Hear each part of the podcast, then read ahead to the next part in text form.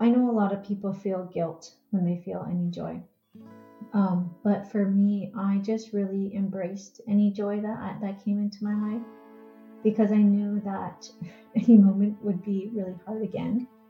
Um, I felt like those moments of joy gave me the strength to keep going when another wave came and when another grief wave came, when things got really hard again. So they were like almost like a moment of fresh air where I could just like enjoy the moment. Um, but definitely, even those moments of joy were different than the moments of joy before Aria died. Hello, and welcome to Grief, Gratitude, and the Gray in Between podcast. This podcast is about exploring the grief that occurs at different times in our lives in which we have had major changes and transitions that literally shake us to the core and make us experience grief. I created this podcast for people to feel a little less hopeless and alone in their own grief process as they hear the stories of others who have had similar journeys. I'm Kendra Rinaldi, your host. Now, let's dive right into today's episode.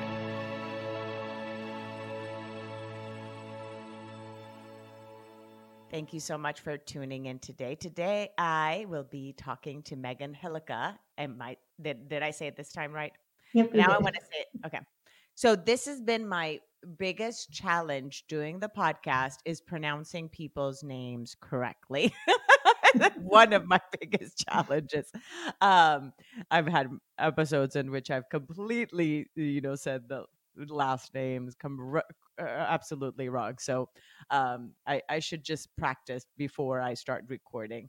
Um, so welcome, Megan, to our podcast. I'm glad you're here. Thank you for having me, Kendra. I'm really excited to start chatting about grief, which seems kind of funny, but I love talking about grief and it's so weird, right? It. It's so weird that when you're in this um, arena that that we actually look forward to bringing up this conversation of it. Yeah. like that we but you know i think it comes from trying to you know when you've experienced it you do want to be able to talk about it to you know grieve through it as you're you know as you're going through it. And um and normalizing the conversation is something important. And i mean that's the whole point i created the podcast was exactly for that to be able to normalize this conversation about the topic of grief and the topic of death which we don't talk enough about and i think that that's why then grieving becomes so unknown when we experience death because we we have we don't talk enough about death right to be able yeah, to then totally. know about it. So let's first do a few of just getting to know each other kind of things, which we are just the two of us just getting to know each other. It's our first conversation. so, um, so where do you live? I am from um, Minnesota, like Twin Cities area, Minnesota. I don't hear the O. I don't hear the Oda. I don't hear it. I don't hear it. I'm good with accents, and I don't hear the soda. Oda. Oh, the don't this so don't isn't Minnesota is no or is or is that more that, Dakota? That's more like Dakota. Canada, I think. And and Canada and Dakota and the Dakotas, the yeah. northern part. Okay, okay, then I'm totally wrong. Uh, so you're from the Twin Cities, and then that's where you were uh, born and raised, and that's where you live now. Yeah. Okay, and then um, tell us then a little bit about your uh, family, uh, and then that way we can navigate into your grief story there. So yeah. your mom's story. Yeah, I am married to my husband, Justin. We have been married for almost 10 years. We have six children, um, ages almost nine to 18 months or so. And within those six children, we do have a daughter who died almost in May, it'll be five years. Um, she died in 2016.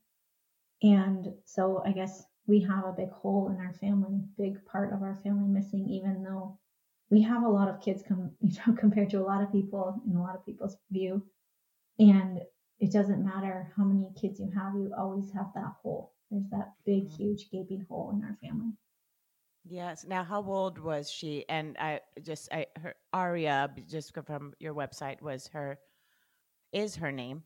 what uh, how old was, was aria when she passed away she was and what word do you like to say by the way and what word what phrase would you like us to refer in terms of that is passing away okay for you yeah i'm good with that words? okay okay no. so um what so she was 15 months old yeah she was 15 months old 15 months 11 days um, she died in the night in her sleep and i was due with her little sister in four weeks. So I was 36 weeks pregnant. Oh, um, wow. Um, with my fourth child, and then she died in the night. Um, like sudden unexplained death in childhood. It's similar to SIDS, but it's just once they turn a year old, like there's no cause of death, just mm. sudden and unexpected. They don't call it. They don't call it uh, SIDS anymore after the year. After no, the year, it's sudden unexplained death in childhood after a year. And then your other two children are the older two. Then were is are they boys? And how old were they when Aria passed away? Yep, there's two boys, and they were four and two and a half. So four, two and a half, and then Aria was 15 months. You were about to deliver. Then it was in another daughter. Yeah. At that moment, you're expecting. Yep. You said, okay, and here you are pregnant, and then experiencing this moment of grief very close to the time in which you're about to give birth. So a moment of joy was about to come just around the corner with this, uh, you know, a, a sudden grief experience. So take us a little bit into that um, moment. You said you found her then at night, and you don't have to. We don't have to go into the details, but part of the reason is that you did suffer PTSD from that, as what you shared with me in the email. So, um, so let's let's talk a little bit about that and how you navigated that at the same time as about to give birth. Yeah, it was a lot. Like many times I thought, how do you say goodbye to one child and hello to another in such a short period of time? Like it was like, how am I going to do this? How do you do this? Um, and I think like with anything in grief is you don't have a choice, you don't have an option. So that's what you're doing, right? None of us chose to say goodbye. And you know, people ask like, how are you doing it? And it's like, well, I don't really have another choice. It's just what is going on in my life right now. Um, and yes, I was diagnosed with PTSD, that's post traumatic stress disorder after Aria died because I found her in the night and or actually I found her in the morning, but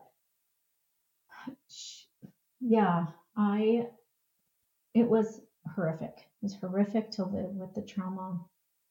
Um, I think grief and trauma have so many parallels, but there are so many different things about trauma that it's important to understand. Like I, I talk about grief and that we can learn to carry the grief. We can learn to live with the grief and hold space for the grief. And it's kind of a part of us for the rest of our lives. And trauma is something that can be healed, something that you can finish the trauma cycle.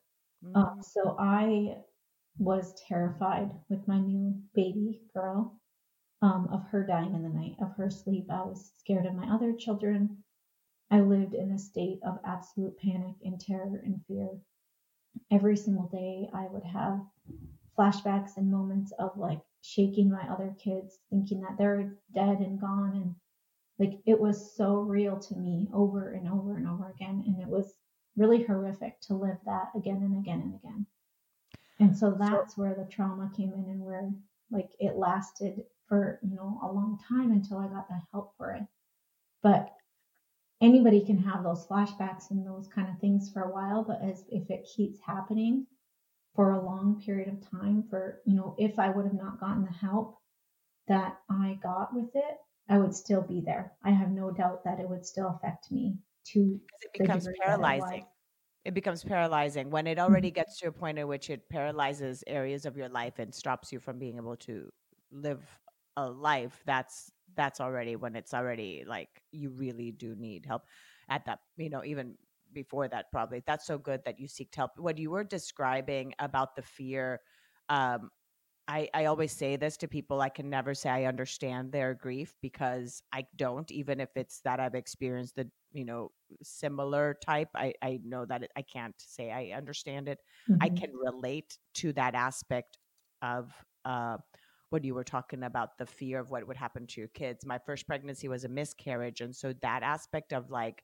the whole pregnancy, the not knowing what was going to happen. And when you know that, that uncertainty component and like, mm-hmm. I, like when you were explaining of how you would like not know, you know, be afraid of even probably even going to sleep yourself. Like I, I I'm just like multiplying even just that glimpse of mine with a miscarriage of the fear of like my next pregnancy whether it was going to be viable to what your experience was I it's like uh, unimaginable like I I do it's um I mean I'm imagining it but not be able to really like completely comprehend it yeah. oh gosh um so then how long did that take for you? So okay I, let's so when you had your daughter how was that for you to be on that survival mode still here you know with your you know giving love? Were you able to nurse? Did you produce milk by the way too at that yeah. moment? Sorry this is very tmi information but i'm just curious yes, what the body does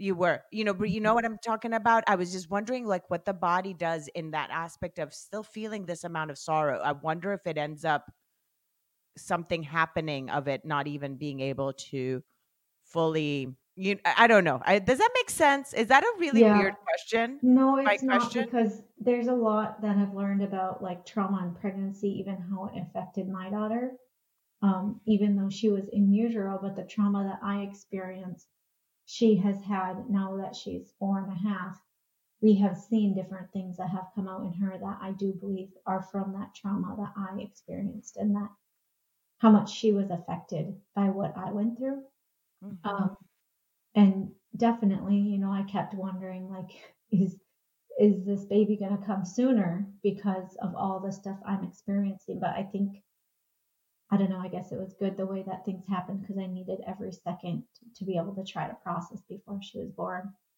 Mm-hmm. Now, what kind of language did you use for your sons then? Because there were four and two at that time. I I asked this then to parents that have had, you know, either you know what if their their spouse pass away, explaining to their child or another sibling. What kind of words did you use to explain to them what had happened to Aria? Um, I think at that time there I definitely got a lot of like pamphlets and things that said like things not to say and whatever and it's kind of like I guess we just kind of said the truth and what we believe that she died and she went to heaven and she's not here anymore. Her body doesn't work. Um, just all these things that as they've gotten older, we've been able to talk more about kind of what happened. Um, but at that stage, it was just like, I don't what do you say? You know, she yes. she died, and that's mm-hmm. you know mm-hmm. they'd ask why, and like, we don't know, we don't know why, we don't understand why. Um, and we believe that it was her time to go. That that's our faith is that um, God took her home, and that you know whatever. But just the really trying to communicate that I, I, think something that like she died in her sleep and so we didn't want to say that I, I was just or... gonna ask you so I was actually gonna ask you that component right that I was actually just taking notes here to ask you that next was that something that then it, was there fear around falling asleep for your other two based no, on not I at all. I think right away okay. they didn't fully understand that she Good. died in her sleep. Okay. Um, and it probably hasn't been until you know my older son can read and we have a book. I made a book about her and it talks about that and I think they can start to understand now as they're getting older. But at that point, I don't think they really knew that it was, you know, in her sleep. But I have seen like even in my daughter who didn't even know anything about that. And like different my different children i've seen it come up where they've had like tons and tons of nightmares at a certain age or whatever and they have a hard time sleeping. And i do think that that's related to all of the sleep the sleep issues that we've had kind of since she's died. Absolutely Yeah, especially if in the first, you know, what would you say your most like PTSD occurred in the first year, two years? When was it that you felt that it was the strongest for you? Well, for sure in the first year because that's when I did, it. I spent my life going to therapy and doing the work and mm-hmm. processing the grief and the trauma and getting help. So it was the first year. And by the end of the first year, I had done so much work on myself and really healing that trauma that it definitely wasn't as big of a thing. I would say it probably affected me greatly for the first year and then the second year was easier. And now I don't I don't really live with the trauma. I would say yes, trauma can be healed. It's still a part of you, it's still a part of your life, it's still a part of your story. I still have moments where like I'll go check on my other children, my sleeping baby. Maybe my baby's not getting up, and I kind of like, oh, they should be getting up. And I can get a little bit anxious. And I, but the thing is, I'm not terrified to go check on them. Like mm. for me, at some point, I just wouldn't even go look at them, or I had to go check on them right now in order to like stop this anxiety or fear inside of me. And now I don't get that bodily response it's just a thought in my mind that's always there. It's still there every single day. Like, what if I find another dead child? But it's not a physical bodily response that keeps me in this place of terror every day. Mm-hmm. I think that's important that what you're just saying right there, because it's acknowledging that it's there, but not allowing it to control you is what makes it be that the trauma is no longer there controlling you. you yeah. You yeah, because have, of course, the with, thought. Yeah. The thing with trauma is like, no matter how much you try to, you know, talk your way out of it or reason your way out of it, there's just no way to do that. You can't reason your way out of trauma. You have to get the help. You have to really rebuild those pathways in your brain and connect the parts of your brain that aren't communicating anymore, turning the parts of your brain on that turned off in that trauma experience. And it's so important to get the help for it because it doesn't just go away. And I have done the work. It is exhausting. It's a lot of work, but it has absolutely changed my life. And every single day, I'm so grateful when I can feel this calm in my body versus that absolute horrible ball of stress that was in my chest that I told everybody was slowly killing me. Wow. Now, what type of uh, therapy um, what did you feel helped the most to move through the trauma? What type of method? Yeah, so I did um, EMDR. It's eye movement desensitization and reprocessing. And the thing I would say about that is it's really, really important to have a therapist who, number one, you connect with, where you can feel safe in their space. And number two, that something that I've learned from talking with other people is that sometimes you can have a therapist who pushes you when you're not ready.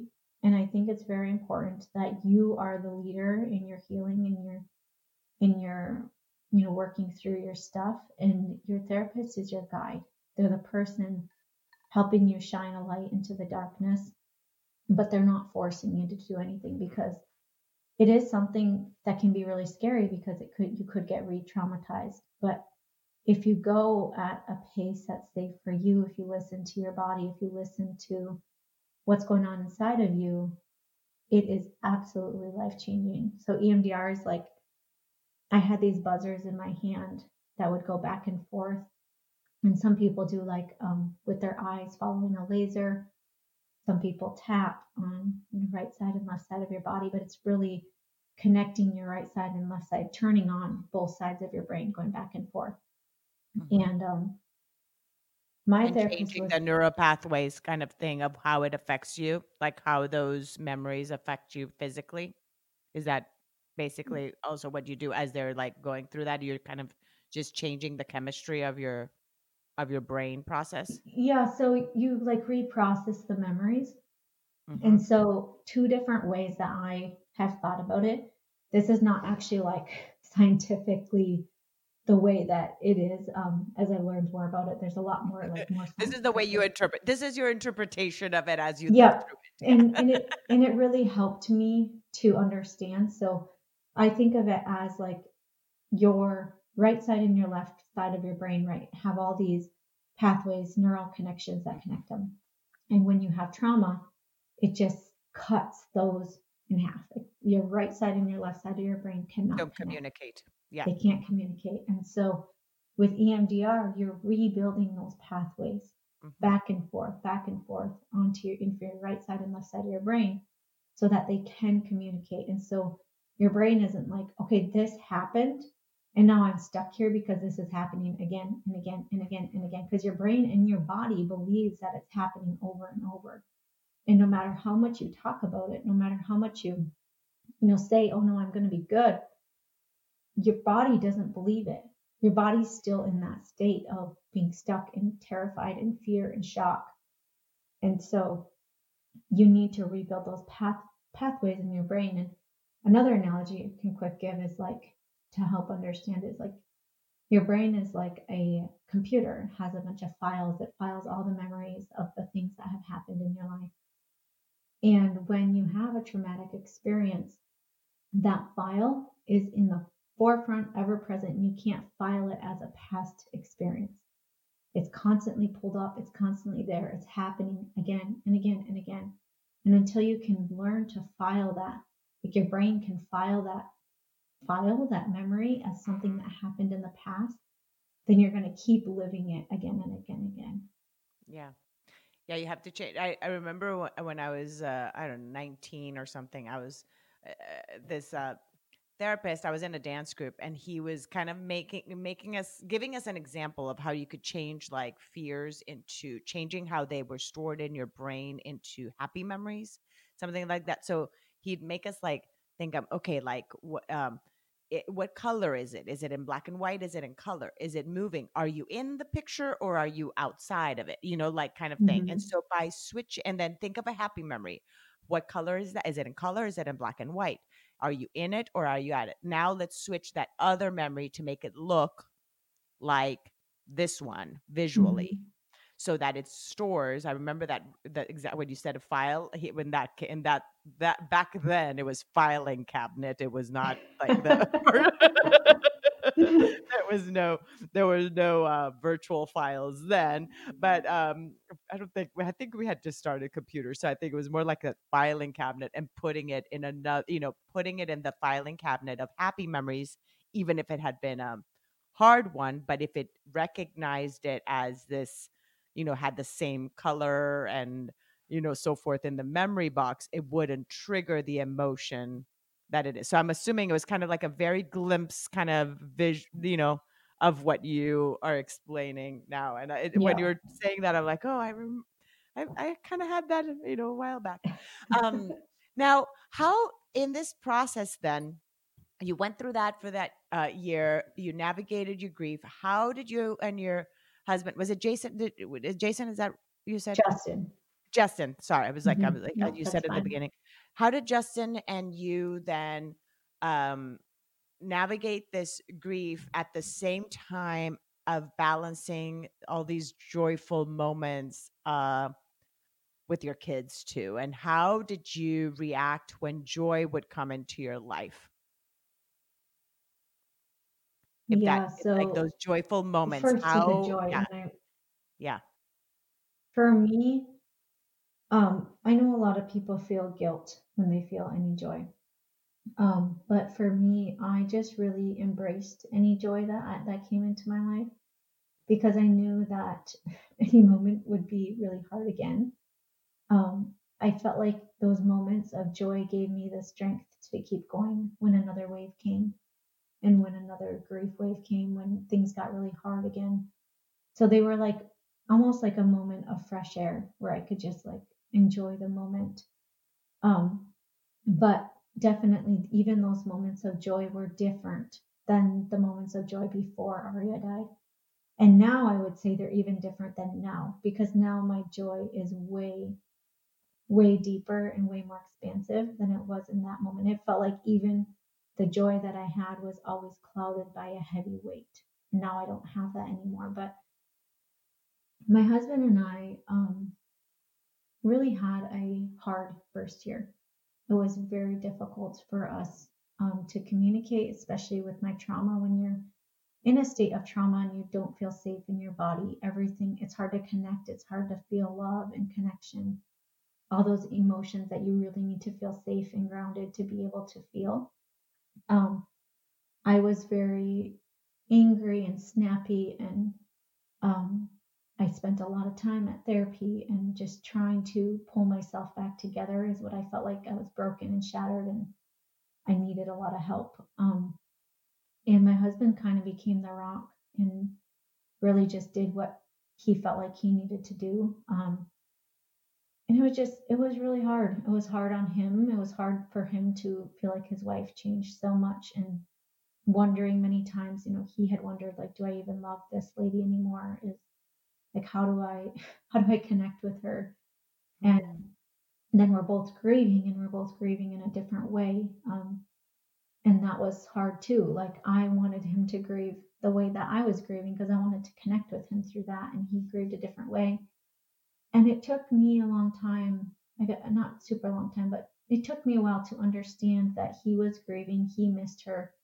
and it didn't look the same as my grief but it didn't mean that his grief was any less or that he was in any less of pain. Um, it just meant that he showed it a different way.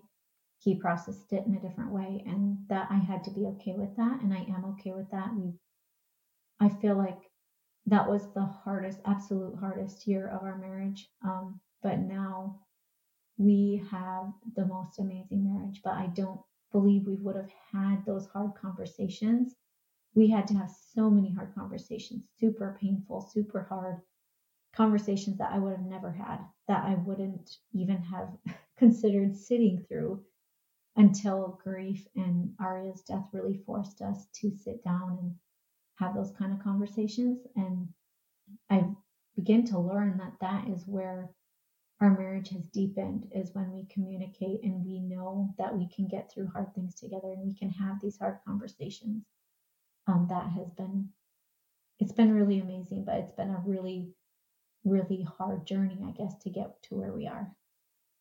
You you touched on several things um, in in this uh, you were sharing right now. One was that aspect of one how people do grieve differently. I, here was you both had had your daughter both had experienced the same loss, yet both, of course, experiencing it very differently, and that disconnect could drive people apart. But the fact that during that time, like you said, the having conversations and the fact that you were also getting, you know, help for your trauma component too, um, and then realizing that you were both grieving just differently, you know, not it that that was what was able to kind of mend that bridge that was there that you felt that was different, that disconnect, right? Um, yeah. Kind of like we were talking about the the left and the left side of the brain and the right side. It's kind of that. Like you guys yeah. just had to again build that neural yeah. pathway. Then again here to realize, oh wait, yeah, they're different, but it's still grief. We're just expressing it differently. Um, so that that is huge. And uh, the aspect because again, I don't know if those statistics are still true or not or things you know my parents experienced the loss of a child my my sister passed away so i've seen that as a child viewing that in parents and i know mm-hmm. how different each of them grieve but um the how many you know marriages sometimes there's i don't i'm sure there's statistics you may know this i don't know this uh, you know end up driving you know themselves apart because of how they grieve is so differently and they can't find that connectiveness again. So you've already experienced the hardest part in your marriage ever, like you said. So you guys will be able to do anything else from there on. yeah. yeah, that's what it feels like right now. And I yeah. I think that that statistic is really thrown around a lot and I think yeah, that it's probably not even true. It's not always yeah. true. Uh-huh. Well, no, I think it's what people believe. And I think mm-hmm. for me, it's a something, okay, if you, like, I was terrified, okay, is our marriage going to survive this? Because that's, mm. you know, what a lot of people say. And um, I was told by my therapist that it's not that it's only marriages that were already rocky to begin oh. with, like oh. kind of on the edge before this happened, that that's very common with, but it doesn't like just because your child dies doesn't mean your marriage has to end. Mm-hmm. And I think what I what I see a lot is that we had the hardest year ever. And if we had been like, well, our marriage is ending, it could have been so easy to give up and be like, no, we're done. But I think it's so important to know that there can be really hard seasons and you just have to give it time where you work through it and you continue to keep trying to communicate, continue to keep trying to learn to love each other because it's a lot to go through. And when you can give yourself, both of you, the grace and the space to uh, work through it in right. your own way, mm-hmm. then things can happen and change. It becomes so much more beautiful. Like our marriage is so much deeper than it has ever been. And we wouldn't experience this unless we had done this hard work of communicating and connecting and keep trying again and again and again. That that is so, what you just said about the the season, right? Even just the seasons in grief too. There's still gonna be other seasons in our own grief that may be tough again, even though mm-hmm. we might have had three seasons of good. There might come a really tough winter unexpectedly, yeah. right? As well. So, how do you navigate your grief now? Um, and what tools do you use to navigate your grief? Yeah, the biggest thing I would say now for me is that I know that grief is with me for a lifetime.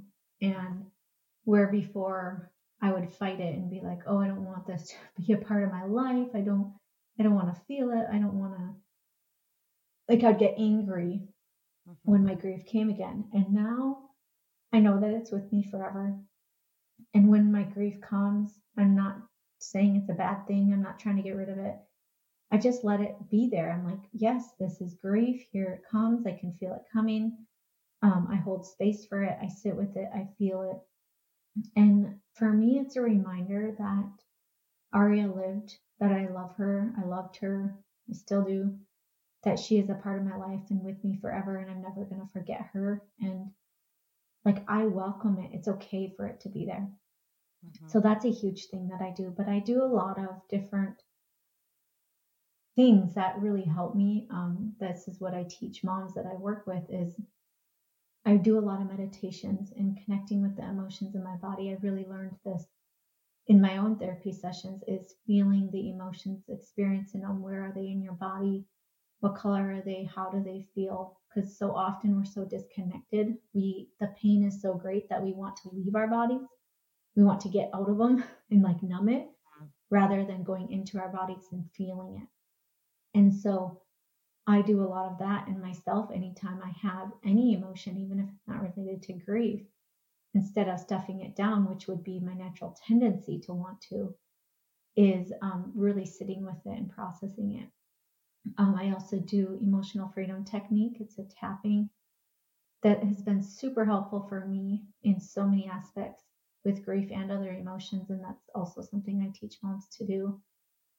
Um, and really just noticing the thoughts that I have that keep me suffering. So, for example, a lot of moms feel guilt, and a lot of like I think anybody who's had somebody they love die they feel guilt because what could have I done differently to save them? Was there a role that I played in this? Is there something I could have changed? And I felt a lot of guilt. And for me, I was on this loop where the thoughts kept going again and again and again, where I just I couldn't get out of the cycle it was my fault. There was something I could have done. Could have I, you know, what if I would have gone because she had cried in the night? And what if I would have gone in there mm-hmm. and excuse me, held her or something, what if she wouldn't have died? And I just kept going over and over and over in that. And once I was able to, it took me a while and it took me a lot of processing and work to be able to change that to even if I would have gone in there and hugged her and told her I loved her, she still would have died in the morning. Like there was nothing I could have done. I couldn't have changed anything. Um, and it took me a long time to be able to let go of that guilt and that it wasn't my fault and there was nothing I could have done. but noticing the thoughts that were in my mind to be able to, you know, work through it and being like, okay, this is what's making me feel guilty. And when I'm ready to let go of the guilt, I can change these thoughts to something else that really brings me to a place of like, it wasn't my fault. I loved her. I did everything I could. I cared for her the best way I could. Um, and yeah, so doing that kind of thought work is super, super helpful. I always say it's like learning how to just live with the pain of grief because grief is really painful instead of suffering under the weight of all the stuff that we add on top of it. Mm-hmm. I th- what you said about acknowledging the presence of it, and the, uh, I think it's it it is so much easier to just allow it to be than to push it away. It takes so much more energy to push those feelings away than just to feel them. Like when you're pushing them away, I feel like it's like a pressure cooker type of thing. You mm-hmm. know, it's like you put this cover on it and they're just like boiling up there. And it's like it so much force is in needed and energy to just try to keep them in rather than just feeling them as they as they um as they come and acknowledging that they're there and like you said switching a little bit of those emotions of um with the rationale right that you use now in order to be like well yes i have those feelings of guilt but i would have not been able to change the outcome you know? So kind of giving your own pep talk per se to navigate through some of these you know uh, neg I don't I I would say the negative self talk would the other would that would be in a self help kind of aisle type of aspect, but yeah. in this case it'd be that the uh the those aspects of guilt that that come here you just have to switch them switch them out. Um and now how has that role and, and when when did the role of you starting to help others begin and how has that been instrumental in your own uh, grief journey? Of now being a support for others? Yeah, I think it's been about two years when I started exploring, you know, how can I help others? I do remember sitting in my own therapy sessions and like really wanting to help other people with this, but I was like, I don't have the energy. I, there's no way I can help others right now because I'm so broken myself. There's no way I have the energy or the capacity. My energy is beyond empty like I can't give to anybody else right now. And so once I was able to get into a much better place, feeling a lot more grounded in my own life and feeling like I can can help others, um, I really dove into it. And what I learned, which is very interesting, is like experiencing grief and living with it is one thing. And then diving deeper in how can I help others move through it as well is like a whole nother layer of like how can i help people? How can i teach them? How can i guide them through this as well is like a whole nother layer of learning and a whole nother layer of diving into how the body works and how our emotions work and really talking with tons of moms about their grief journeys and their experiences and how it's so possible for every one of us to feel that hope and that joy again, but also that we are going to carry grief with the, with us for the rest of our lives. So it's it's really been an evolution of me going from this isn't about my grief anymore, which I it is, you know, I grieve still. I still have a lot of grief. But it's not a, when I work with moms, it's not about my grief, but I have to be in, in a place where I can hold space for them and their grief and not make it about me. It's all about them. Mm-hmm. Yeah, you you end up um, help it. You, we help ourselves by helping others so many times. I feel sometimes you get more. like I feel kind. Of, I yeah. sometimes feel kind of like I'm cheating. Like I'm like, well, it really is helping me even more than than maybe it even helped the other person. There's this eh, sense of uh, fulfillment and ease and as you're saying like being able to give somebody else the tools that helped you um and yeah that active service is just um so important. So would you would you say then that this aspect right now here of you giving to others has been one of the biggest learnings of your grief journey? Or if you want to share what things you've learned or that you're grateful for of your growth in this process. Yeah, I would say um, first, yeah, helping others has been amazing and really like when I'm with somebody on a call and they can see the difference in their body and they can feel it and they, they're like, this is the first time I felt hope. This is the first time I've been able to see that like maybe I'm gonna be okay. It's like the best thing that I can hear. Like I'm like, yes, it works. It it's helps. Like that's what I'm here for. But the things that have changed my life is I have learned that we can die at any moment. Any of us, my husband, I could, my other children, people I love can die at any second. And I think we want to like um, ignore that fact and kind of pretend that it's like it doesn't happen. You know, like especially with child loss, we're like, this isn't supposed to happen. This doesn't happen. It's like, well, actually, it did happen. Mm-hmm. It does happen every day to people. It happened to me. And I just really want to learn to be content in the moment that I have and live the life that I have right now.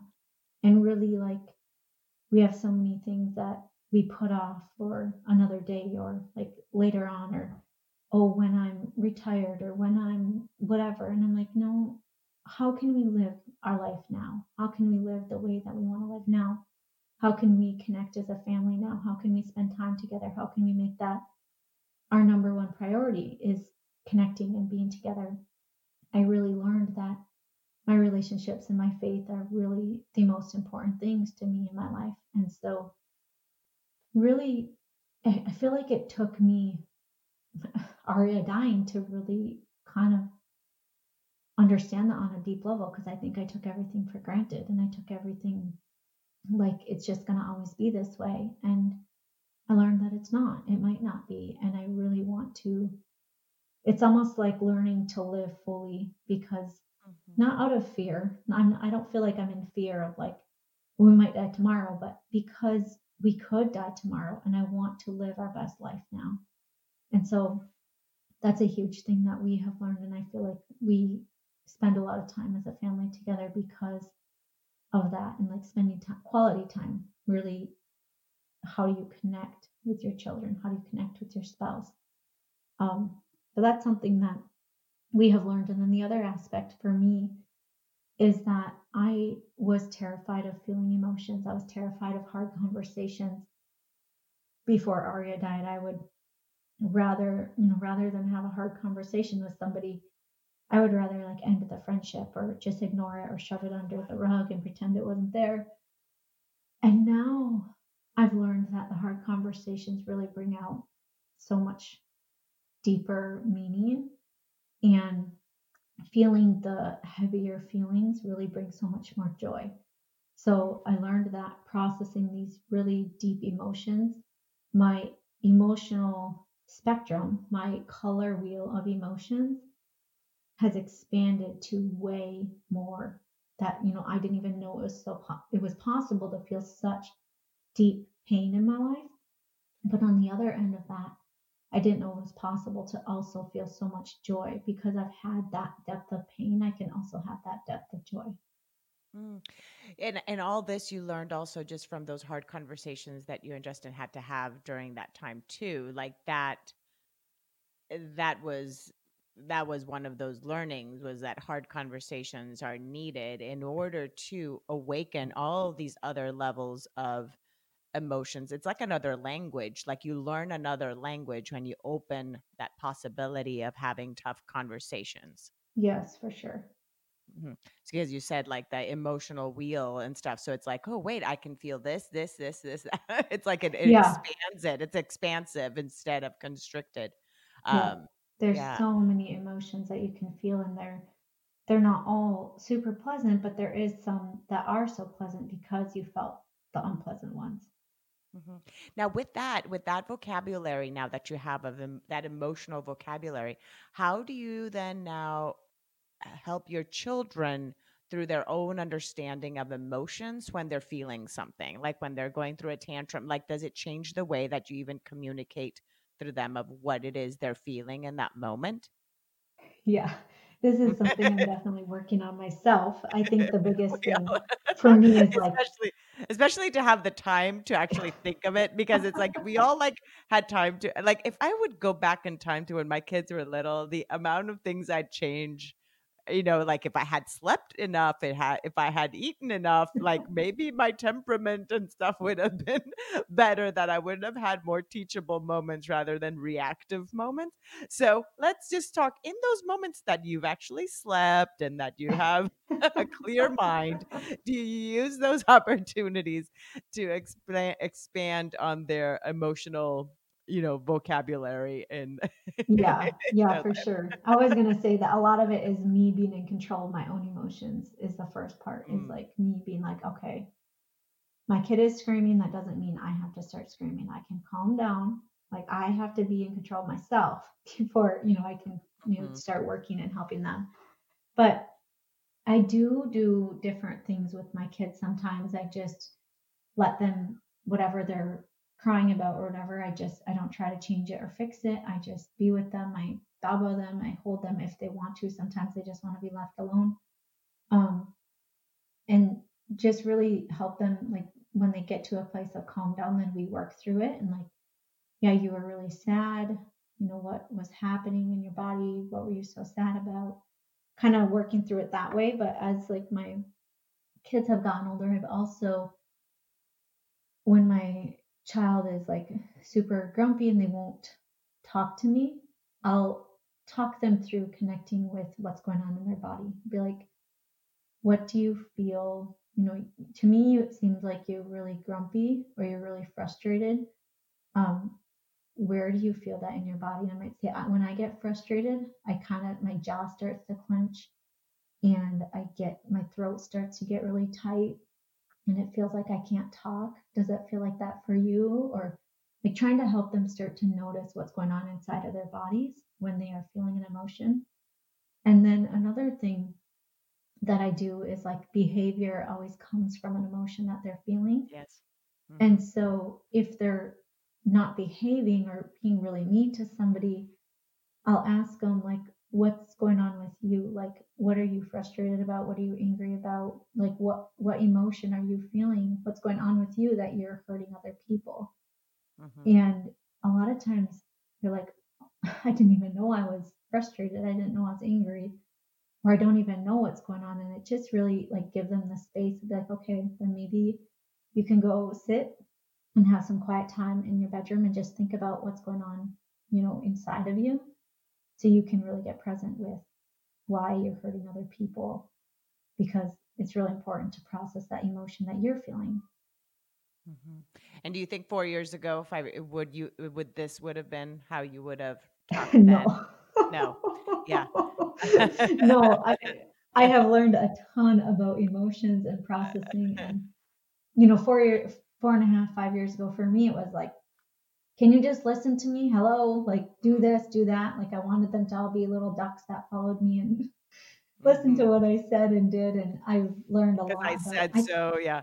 Because I yeah. said so, and trying to fix what it was they were feeling rather than yeah. just allowing them to feel. Not much different than with grief. Just yeah. feel it, and just like you said, like they want to have a tantrum, just have it, get it out of your system, kind of like you know get yeah. it out and then navigate through it i know there's yeah. so many things that now i'm like man could i go back and change that even still i'm still with i'm with teenagers now very different too because then it's always the ego that comes into play and is it you know it's the ego that's wanting to try to fix the situation and make it be my way but that's not yeah. really what it is yeah is not really what it's about um i wanted to ask you how do you honor as a family um aria's uh, memory in your life um now yeah before i say that quick i hope you can't hear my kids crying in the background they are with the babysitter oh. but oh is it already them, i apologize i know Which, by the way, before we started recording, when she was saying, you know, she's got five kids right there at home, I'm like, from nine, you know, from 18 months to nine years old. And I'm like, wait, how did you find time to do this recording?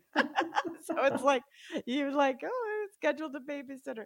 So yeah. thank you for doing that. Are they? Is it okay? Do you need to tend to them? It's no, totally, I don't. I have a babysitter, so they're fine so with the babysitter. I just wanted okay. to mention that in case you hear them. Oh, it's it's life, right? It's life. Yeah. So they're not knocking outside your door like, "Mama." No, no. but I could um, pause and then record afterwards if you needed to tend. So not a not a problem. so yes, how do you how do how do you honor her in your life? I saw something the other day of like a family picture of somebody, um, and they hold a they uh, there's always a teddy bear in their family pictures, kind of yeah, just to honor the presence of their sibling. Uh, for example, that was like one thing. So, what are some of the things you do as a family to keep her memory and to to talk about her and um, and especially to the ones that never met her in person, right? So yeah. how how is her how is her life in your life now? I feel like there's a lot a lot of ways we do. We talk about her often. She's talked about every day. Um, especially just like by my kids during play, they'll be eating and they'll be like, "Oh, Aria is eating food too," or mm-hmm. "Aria's looking at us," or like the little ones, the youngest ones. Yeah, all of them. They all, all talk about her every day. Um, like even my daughter will be talking with something. she'll be like, Yeah, do you know Aria? Do you remember Aria? Like she'll I just love when it comes up like in conversation um amongst my kids. My kids will bring her up often. And we talk about her a lot too. And something we've done which has been really fun is we light a candle in our living room. We have four candles on our table. And so each of my kids that are old enough, they we light the candle and then they can blow out. They say something that either they remember about her or that they would like to do with her if she was alive. And so mm. they say that and then they blow out the candle. And we've also done this for my husband. His sister died um, 19 years before Aria did. Mm. And um, so they'll say something about her too, which is really fun. Mm-hmm. And it's just a way that we talk about her and keep her alive in our house. Um, we have many things that we do for her birthday. Normally, we've done a, a meal, Ronald McDonald meal, because she was at the hospital and we used that Ronald McDonald house um, on her first birthday. And so that has been really helpful. I, I guess I don't know if we're going to be able to do that this year, but we've done a lot of different things like just we have a lot of things in our house we have pictures of her we have angel statues we talk about her a lot. I made a book um, it's like a scrapbook with all the pictures that i have of her in her life. And i got a bunch of my friends and family to just give me any memories they have of her. So then they have all of everyone's memories of her throughout that book. And then all my memories and all my husband's memories too. And that book has just been really, really helpful for my husband and for my other kids to look at. So that they feel like they know her. It's as if they they end up borrowing those memories and making them as if they're their own. Oh, remember yeah. when Aria did I this it remind like that's kind of my kids talk about sometimes when they've watched like videos of them when they were little but it's really that they not that they remember it's just because mm-hmm. either they've seen a video or because we've told them of a story. Oh remember when i was like two and that i did this this this? It's not that they yeah. it's more because they've heard it. So for your kids there those those memories of everybody else are becoming their own memories to carry of aria. Yeah. It's beautiful.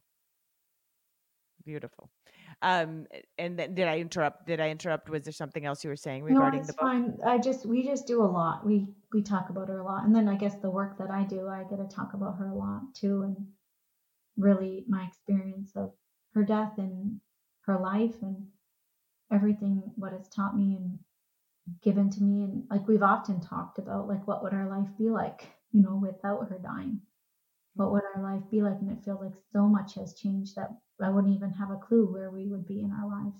Mm-hmm. And that's the, that's interesting because sometimes like we wonder the what ifs and the and so forth and and as much as we we would have we would have not necessarily uh, we don't want necessarily that experience to have happened yet at the same time it was meant to happen for the life to be what it is now. And so it's hard mm-hmm. to sometimes turn back time and figure out, even looking at it, what would it look like now yeah. because it's just it was just not part of the greater plan of of God for that to be. And I mean, I know you're religious, so I can say yeah. that word, you know. Um, so yeah, it was not part of his plan for that to be. And um, and I guess in in your in your case, faith has been one of those aspects that has brought you then comfort in your journey. Yeah, yeah, it has. With, with the kids, when you were talking about them eating and stuff like that, have any of them ever mentioning mentioned um, do they talk to her? Like, do they see her? Things like that too. Do you have they any little anecdotes? No, okay. but just more like they talk about her and and what she, you know, she's eating too, but not like she's there eating, but they're kind of joking, like. Oh, okay. yeah. That's cute. That's cute. I'm yeah. glad that they that they you know keep her there in their in their daily daily memories in life. Yeah. Is there something else you wanted to share that I did not ask? Any any words of wisdom for the listeners that may somebody that may be just starting their grief journey at this moment? What would you say to them right now? Would what would say, you say to yourself if right if you you know what I mean? Like what would even mm-hmm. like if you had you just experienced this? Yeah, I would say just give yourself a lot of compassion and grace and know that your tank is beyond empty. Like you, everything that you could do before, everything that was possible for you before is going to take gigantic effort to do now. So just like cut out everything that you don't need to do and really give yourself the grace and the space to grieve and give yourself that permission to grieve because processing the emotions and feeling the pain and working through it is really the only way through grief. We can't get through grief without going through it. Um, I really wanted to just go to sleep and wake up on the other side of it. And it's just not possible. You have to go through it um, and just give yourself a lot of grace because you need it and you need that space and time and really the space to process and work through it. And I would just encourage you to get the support and help that you need, either with me or with Kendra or with therapists or with whoever that you connect with and feel like they can help you because you do not need to do this alone. It is not something that you need to do alone. There's so much help. Um, there's so many resources, and I would just encourage you to seek that help and get the help because you can learn so many things and really get yourself out of a stuck place in a lot faster way when you have that support and help and guidance. Thank you. And then t- sharing about that, share a little bit how people can find you and how, what would working with you look like for somebody that's wanting. Do you uh, only work with bereaved mothers? So I focus on bereaved moms, um, but I can, I really believe that grief is universal. It's a universal experience. And so if somebody wanted to, I can definitely work with them one on one. But I do like group coaching with moms. I have a group program and I have a grief program that moms can get as well. But I have done one on one work, but I'm more focusing on my group. And then I also have a program that could be for anybody, but it's really like the wording is for like moms who have lost a child. But this program, I like, I have no doubts it can help anyone with grief. But it's called Stop Talking, Start Feeling. And like we are talking about how you begin to, we don't feel the emotions as much. We fight them, we don't want to feel them, and it can feel really scary to feel them. And instead, we talk about it a lot. We try to talk our emotions out of our body, and sometimes we need to stop talking and we need to go internal and begin feeling that experience of the sensations inside of our body. And so it's a mini program, mini workshop um, that really just dives into that and how emotions work and really gives you a different perspective of emotions so they're not so scary and that you can embrace them. Because grief is not your enemy, it's really a place to hold space for and care for and remember the person who died who you lost so much. That's why you have grief. Mm. So that's a beautiful description of it. That's a uh beautiful. Can you say that again? Grief is really a place where say say say that description again. It's just so like, beautiful. It's just really a place to care for and hold space for the grief that you have because yes. you have the grief because of the love that you have for the person that you lost. Yes, beautiful, beautiful. Yeah. See, I always learn even in these in these interviews myself. Like it's like we're constantly learning and seeing different perspectives and just even ways of of um, of wording what grief is. So thank you for mm-hmm. sharing that and and thank you for for sharing Aria with us and your journey and um, for everything that now you're doing for others as well. And I'll make sure to add your website and it's your name, your your name. Uh, if you want to just say it, just in case people don't. Yeah, Megan Hillukka. It's H I L L U K K A. So there's two L's and two K's. That's and Megan website. is with it's M E G A N because sometimes too those have different. Yeah, and then H I L L U double L and double K. Yeah, and if you want to do that workshop, that mini workshop, it's just meganhillukka.com slash workshop. And then I also host a podcast called Grieving Moms Podcast. Oh, that you see, I did. Oh, you talk. Oh, there's my dog now talking here in the. Um, what is what is your podcast called? It's called Grieving Moms Podcast. Oh, okay. Perfect. You see, I didn't know that part. I didn't know that you were also a podcast yeah. host. Perfect. Yeah. Well, thank you so much again, and thank you for the kids and for your babysitter too for for giving you this space. So, thank, you, Megan. I appreciate it.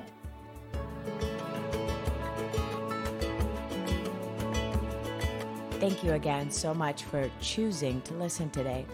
I hope that you can take away a few nuggets from today's episode that can bring you comfort in your times of grief. If so, it would mean so much to me if you would rate and comment on this episode. And if you feel inspired in some way to share it with someone who may need to hear this, please do so. Also, if you or someone you know has a story of grief and gratitude that should be shared so that others can be inspired as well, please reach out to me. And thanks once again for tuning in to Grief, Gratitude, and the Gray in Between podcast. Have a beautiful day.